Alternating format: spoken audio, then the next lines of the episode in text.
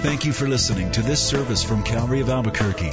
It's our hope that this message will help you grow in grace and in the knowledge of our Lord and Savior, Jesus Christ.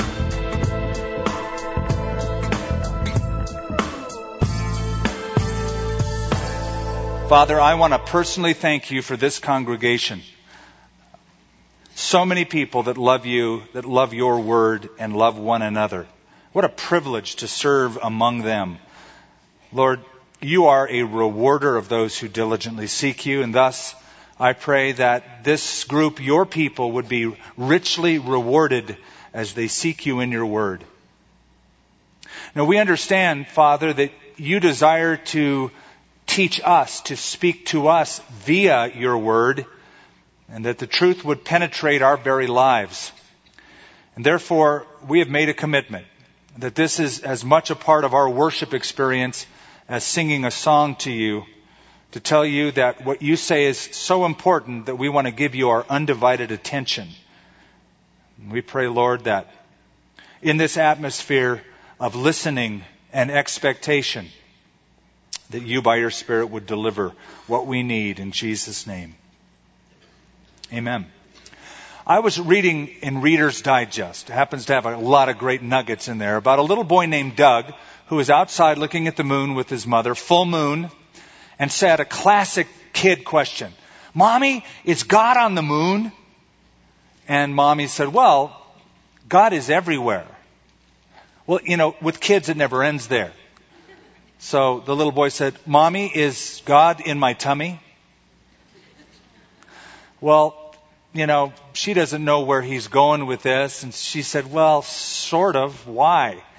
And he smiled and said, Mommy, God wants a banana. Isn't it amazing how kids can take complex issues and make them so basic? The irreducible minimum. You know, there's got to be a reason my stomach is growling, and that reason is God. Well, that little boy's issue is something that not only children but adults deal with, even Job. And that is not only where is God, but how can I experience God? How can I perceive, feel, see? How can I know that when I'm dealing with God, I'm dealing with reality? That's a huge question. I understand that philosophy courses have been written around that. I've taken a lot of them, and typically I get out of the course more confused than when I went into the course. Somebody said that a philosopher is somebody who talks about what he doesn't understand, but makes it sound like it's your fault. I've discovered some truth in that. But if you follow Jesus for any length of time, you will eventually come to this point of crisis, let's call it. For some people, it's an intellectual roadblock. Things like, how can a God of love exist while evil exists? Hopefully they'll study that and, and follow that to its logical end and come out satisfied. Other people have a doctrinal roadblock, dealing with hard issues like the Trinity, trying to explain that or different belief systems. Other people will have a moral roadblock. Like, why is God unfair or seemingly unfair? Or why is he so silent, so absent? Job dealt with all three of those things. And though last week we saw him at his high point in chapter 19 where he said, I know my Redeemer lives, Job is still human. And his experience isn't this in the book, it's more like this, up and down. He's experiencing questioning and longing here for God. I brought with me a book besides my Bible this morning. I just wanted to pull it out and show you. It's a book called Disappointment with God by Philip Yancey. It's a great read. Uh, Philip Yancey says that there are three questions that lurk within the minds of every person they're often not spoken out loud because we would feel it's unspiritual to voice such questions. But the whole book is built around the premise of these three questions that lurk within everyone. Number one, is God unfair? Number two, is God silent? And number three, is God hidden? Is God unfair? Is God silent? Is God hidden? Job answers, or at least wrestles with, all three. Is God unfair?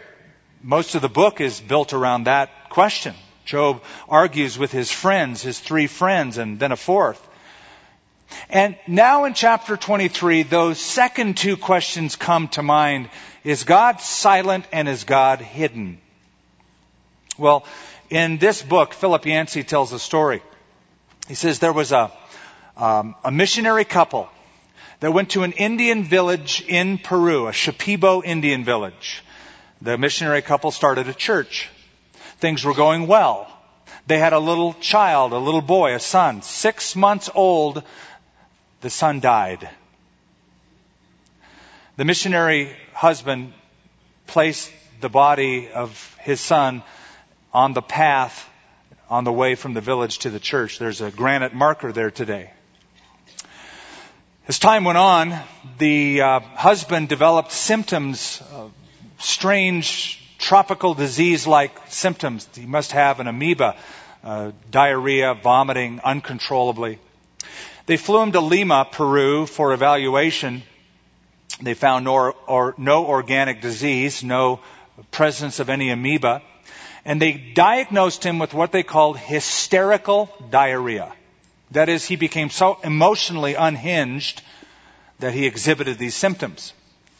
So, uh, Yancey, in writing about that, and I wanted to sort of open this morning with this, writes, As I stood beside the crumbling granite marker, which Indian women now used as a place to rest their water pots, I tried to put myself in the young missionary's place. I wondered what he had prayed as he stood there in the noonday sun and those three questions kept coming to mind. The missionary had brought his family to serve God in the jungle. Was this their reward? He had also prayed for some sign of God's presence, or at least some word of comfort, but he felt alone.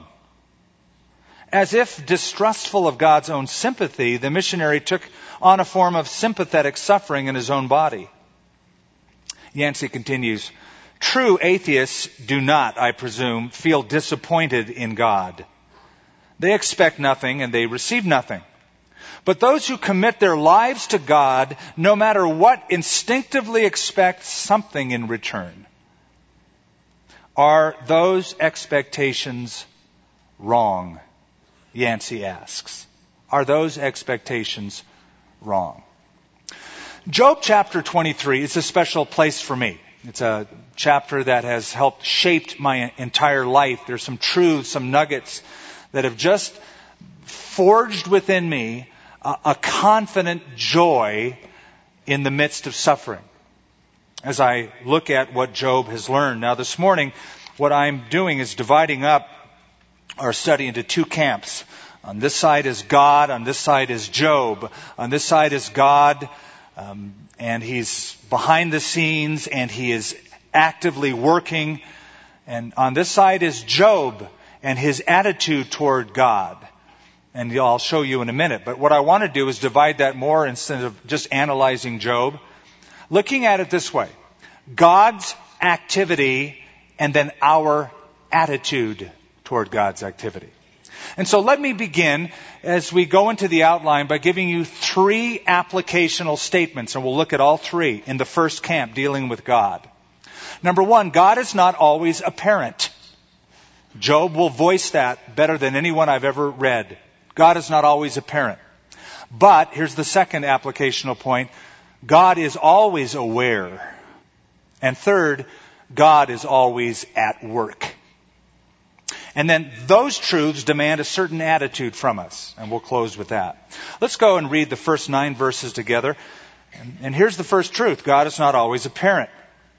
Then Job answered and he said, Even today, my complaint is bitter. My hand is listless because of my groaning. Oh, that I knew where I might find him. That is God. That I might come to his seat I would present my case before him and fill my mouth with arguments. I would know the words which he would answer me and understand what he would say to me. Would he contend with me in his great power? No, but he would take note of me. There the upright could reason with him, and I would be delivered forever from my judge. Look, I go forward, but he's not there, and backward, but I cannot perceive him. When he works on the left hand, I cannot behold him. When he turns to the right hand, I cannot see him. So here's Job, unable to sense or perceive God. Now, back to last week's study. Last week's study, Job said, I know my Redeemer lives. It was the high point of the book. Here, Job is simply, I believe, crying out, longing for fellowship with God. I just want to be able to personally, face to face, if I could, tell him how I feel. I want him to hear it from me, and I want his own counsel back. But I go forward, he's not there. I go backwards, can't perceive him. I go to the right and to the left, and God is out of touch. Now, this brings up a problem. This actually helps us to see why, though it's inexcusable, the children of Israel kept going back and back and back into idolatry in the Old Testament. You ever wonder, why is it that the children of Israel were leaving the true and living God and, and following and worshiping the idols of the Babylonians, on and on and on? Here's why. It's the problem with the invisible nature of God. People want something they can touch, see, display. You see, we have a problem having a personal relationship with a person you never see. How do you have a personal relationship w- with a person that you never actually see with your eyes in this life? Which the Bible invites us to do. That's difficult. We're visual creatures. I was reading a little book. I love these little books. Children's letters to God. You know how kids not only say, but ask very cool questions. An honest letter, little Lucy in grade school wrote, Dear God, are you really invisible or is that just a trick? now, in her question, she, what she is saying in that question is, I expect something at some point from God. That God will, it's somewhere along the line, manifest himself to me. They tell me he's invisible. Is this just a trick? When is he going to show up? When is he going to manifest himself? Years ago, a book was written, and from that, movies and all sorts of shows on television called The Invisible Man. H.G. Wells' book, The Invisible Man. Built on the premise of, wouldn't it be cool to be totally invisible? Because then you could hear what people are saying and they wouldn't know you're in the room. You could see what people are doing, but they wouldn't know you're there. But it turns out it's not that cool. Because nobody trusts you when they don't see you. And it's also a problem because you can't really touch visible reality without being noticed. You can't put money in your pockets because they'll just see change floating down the street. You can't eat anything because they'll see the food going into the mouth, into the gullet, into the stomach until it is finally dissolved into the invisible man. So it's not all that fun to deal with reality while you're invisible. Well, no wonder Moses though he had heard God's voice and seen God's work, in Exodus 33 said, Lord, please show me your glory. Remember that? Show me. He was from Missouri. Show me your glory. I want to see something.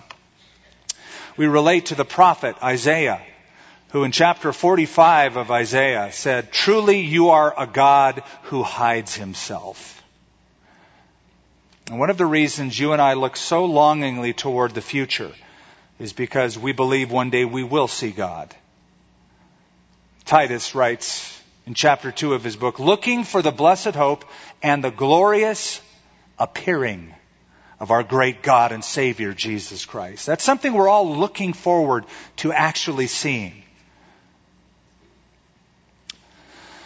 Now, this is especially true for somebody who is suffering. You see, a sufferer sees and feels life very acutely. If you're suffering, you feel pain. If you're suffering, you see, you watch your own body withering away or somebody else is withering away in front of you that you love. So not only are you not feeling and perceiving and seeing God, you are seeing all of this stuff that makes you question God. That's Job. What Job is dealing with is not in a theological classroom of debate. He's suffering in his own body. Oh, that I might know where I could find him. I'm going to tell you about a book, uh, an author, and it's a, it's a good one. It's a good read, though it will be challenging for you, I promise. Elie Wiesel is the author. He wrote a book called Night. Elie Wiesel was a Jewish teenager in a Nazi concentration camp. He was in Buchenwald, Auschwitz and Buchenwald. He saw atrocities so bad, he said, I can't even tell you what I saw. It was horrible. It shook him up. One author writes about Wiesel and he says, for him, that is Elie Wiesel, Nietzsche's cry, God is dead, expressed an almost physical reality. God is dead. The God of love, the God of gentleness, the God of comfort has vanished forevermore. And how many pious Jews have experienced this death?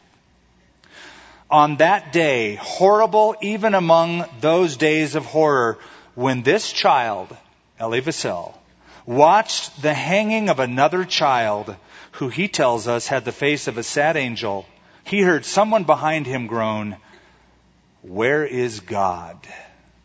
Where is he? Where can he be now? Well, now here's Job.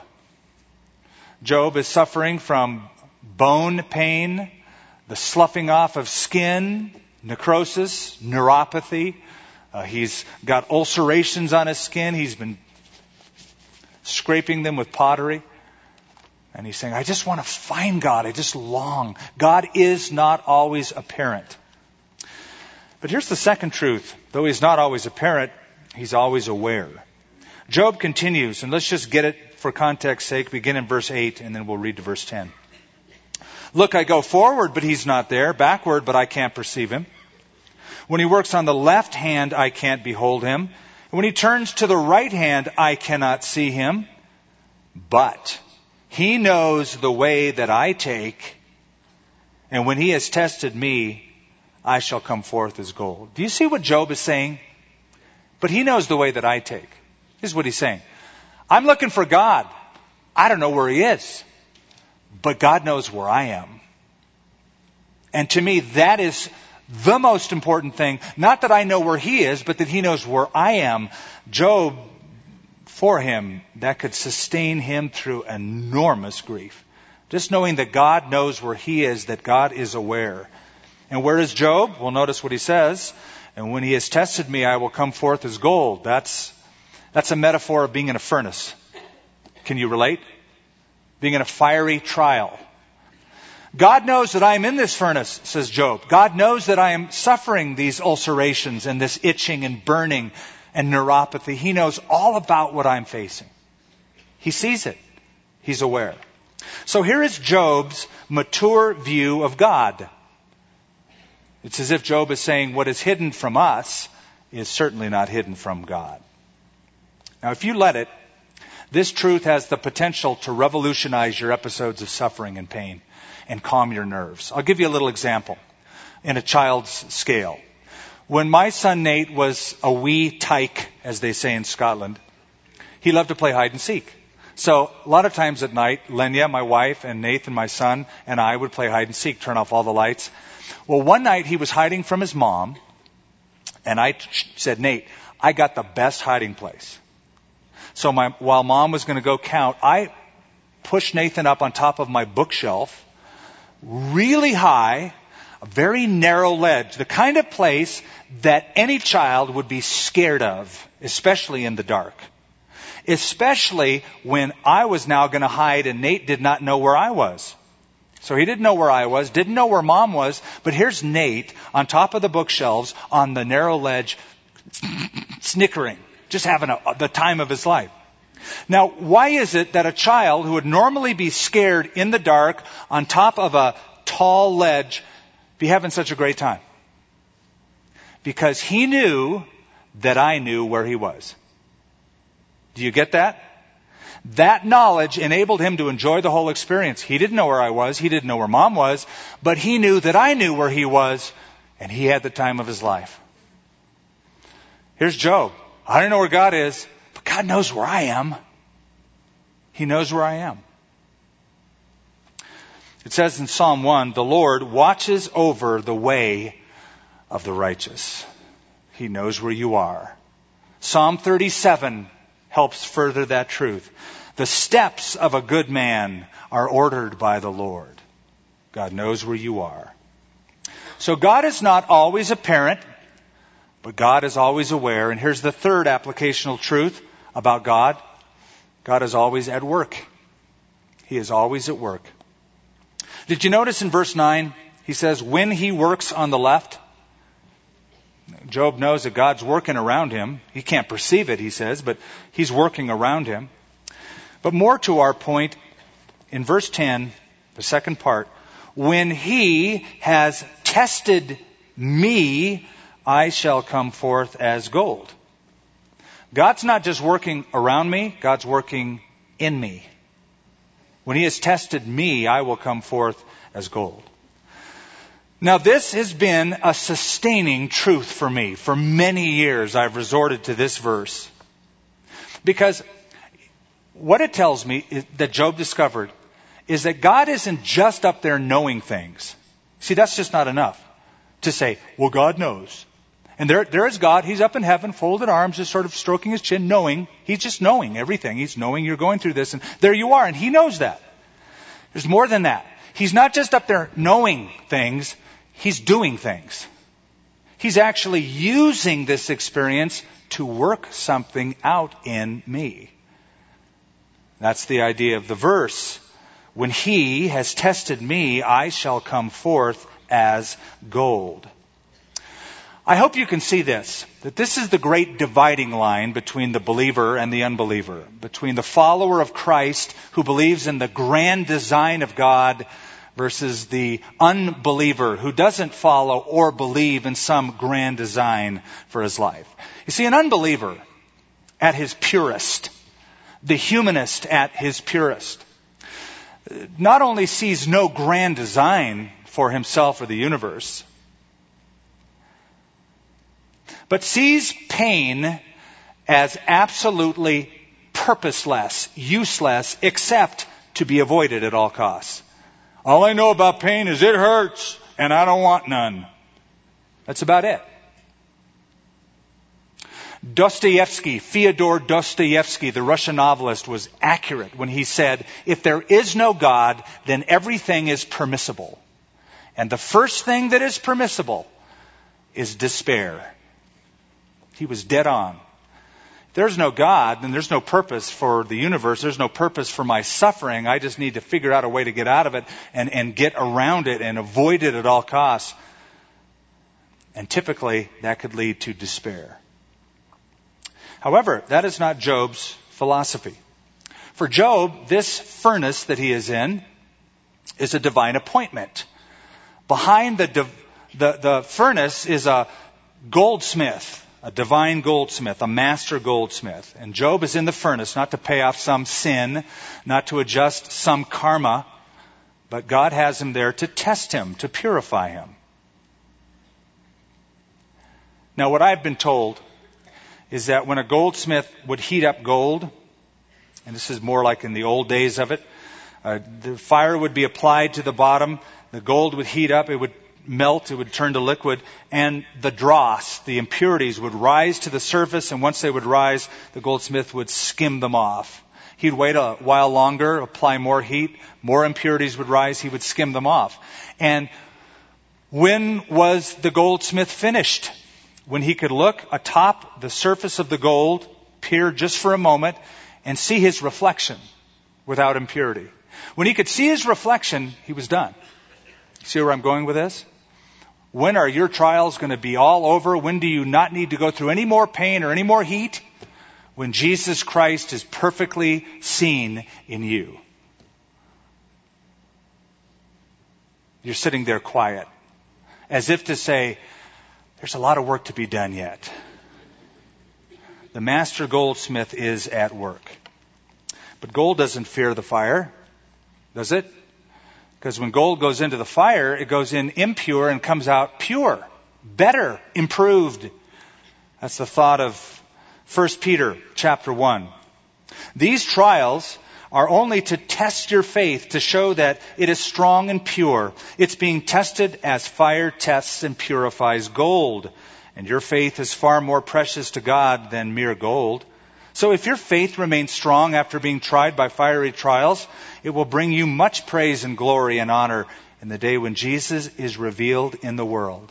Now let me just say this. If you're going through the furnace now, God's eye is on you and his hand is on the thermostat. He hasn't forgotten about you. It's not like he allowed you to go in the furnace and then he got distracted like some divine case of ADD and he forgot all about you there. And then one day he goes, Oh no! They've been like roasting too long. Not at all. Always under his careful supervision.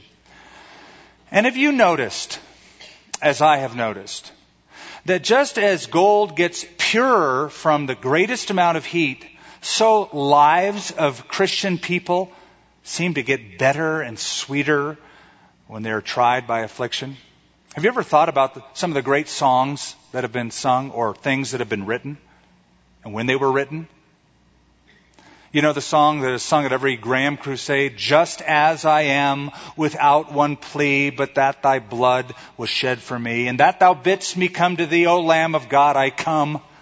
Charlotte Elliott wrote that when she became an invalid. And there, feeling useless as an invalid, came this strong revelation of God to her heart. And she wrote that song of surrender. Pilgrim's Progress, one of the great pieces of literature of all time, written by John Bunyan in the Bedford jail. I'm so glad he went to jail.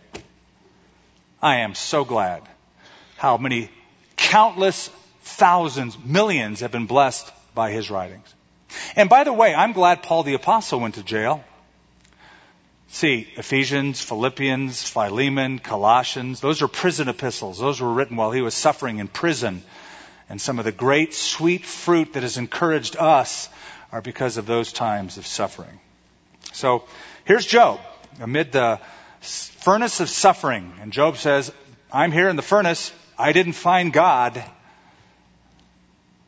but God has found me.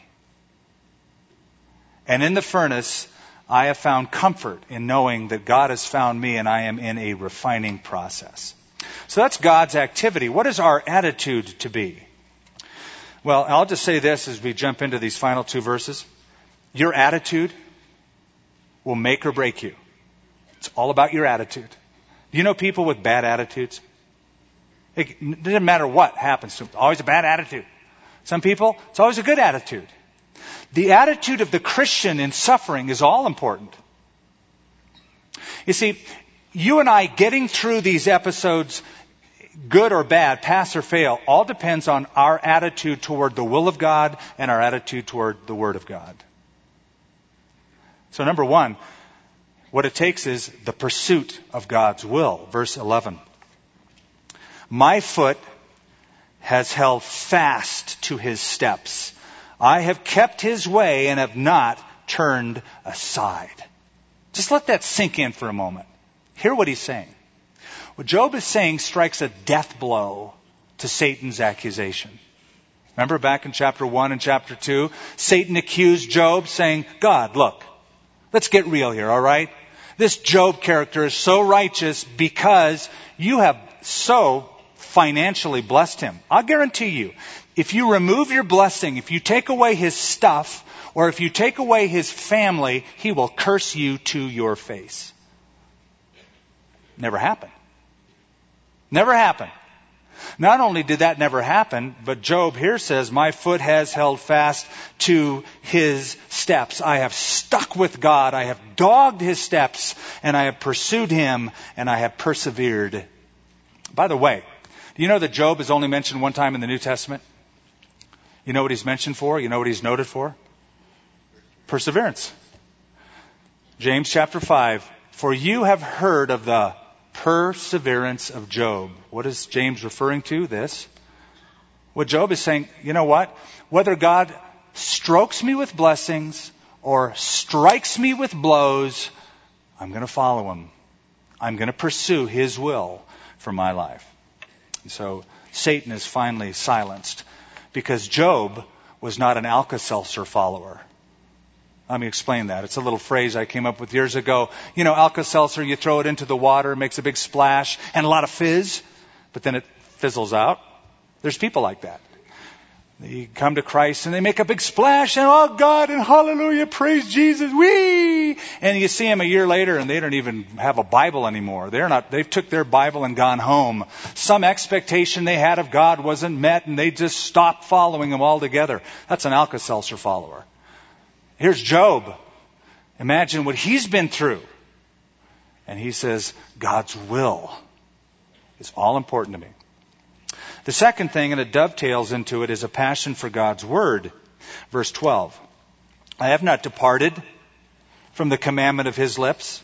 I have treasured the words of His mouth more than my necessary food. Do you, do you hear this? This is Job saying this while his body is still covered with boils. It's not like he just had a bad day and couldn't find a parking place. He's on a bed of pain. But he's saying, I rest my soul on the soft pillow of God's transforming truth. I've treasured the words of his mouth more than my food. This is one of my favorite all time verses in the Bible. I've inscribed it at the front of many of my Bibles. I've inscribed it at the beginning of many of my study books in my library. I love verse 12. I love verse 12. He's saying God's word is my nourishment. Verse 12 ranks right up there with other great texts that teach the same truth, like Jeremiah 15, verse 16. Uh, the prophet said, Your words were found, and I ate them, and they were to me the joy and the rejoicing of my heart. That's Jeremiah 15, 16. Or Matthew chapter 4, Jesus quoting Deuteronomy, you know it well. Man shall not live by bread alone, but every word that proceeds from the mouth of God.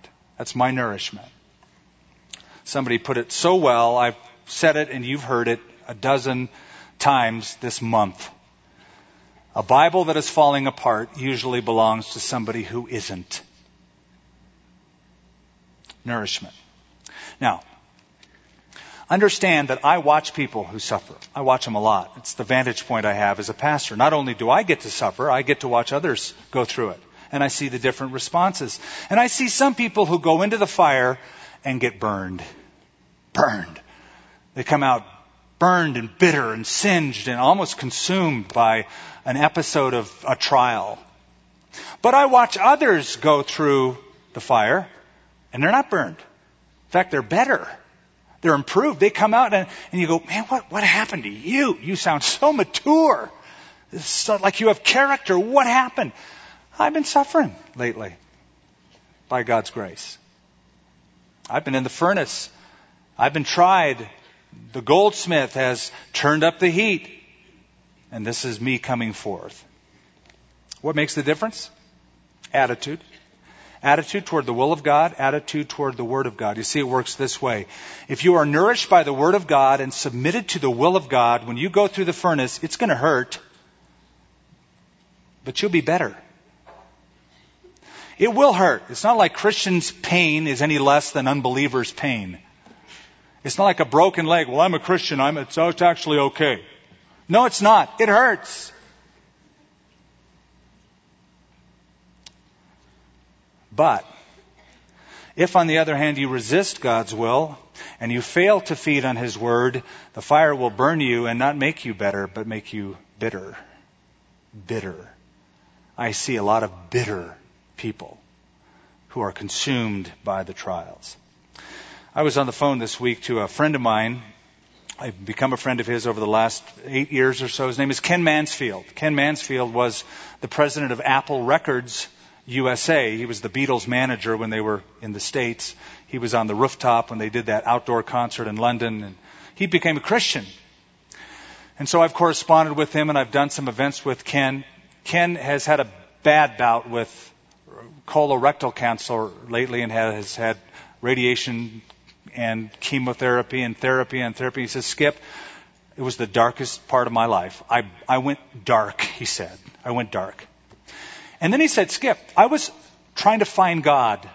I couldn't perceive him. I couldn't hear him. Now, he's telling me this as I'm reading and preparing for this message this week. He happened to call me. He said, I cried out. I just wanted to hear some word of comfort from God. And I got nothing for a while. In fact, it got so bad, I said, honestly, God, this is hurting our relationship. he said, what I heard from the Lord, what scripture friends of mine and pastors of mine spoke to me, spoke into my life, and is not what I expected or wanted to hear. It was simply, be still and know that I am God. He said, strangely, I was able to be still enough to let that comfort me. And now I know that He knows. And He said, I'm back. So, understand that invisible doesn't mean unavailable. Well, but I can't see. So? But I, I can't hear. Okay. But is knowing that God knows and is using this, and this is temporary, you will hear from Him. He will manifest Himself at some point. Will that carry you through? You remember the story in the New Testament because Jesus really is the ultimate fulfillment of, the, of all of this. He is the Word made flesh. He came and was God manifest in human flesh, so he could say, If you've seen me, you've seen the Father. But he left. He's not here anymore either. So, do you remember the time when uh, Thomas was in the upper room after Jesus rose from the dead? Thomas didn't believe it, and Thomas goes, Okay, you guys may all fall for this religious stuff, but I'm a pragmatist. I've got to actually touch the holes in his hands, feet, and side before I'll believe. Now, the only ones in that room were Thomas and the other friends of Thomas. Jesus wasn't in the room when he said that. A few days later, Jesus shows up. Just, ta-da, appears in the room. Doesn't even come through the door. Just shows up. Walks right over to Thomas. Says, Thomas, I heard what you said. Here's my hands. Place your fingers and touch and see that it is me and be no longer unbelieving but believing. What do you think were the first thoughts that crossed Thomas's mind? I think they must have been, how did he know that? He wouldn't hear when I said that. How did he know that I said that? I only told them. Ah, he wasn't there? You just thought he wasn't there. You couldn't see him, but he was there. He was there. You didn't perceive him, but he was there. You didn't hear him, but he was there. You didn't touch him, but he was there. Unavailable was not the issue.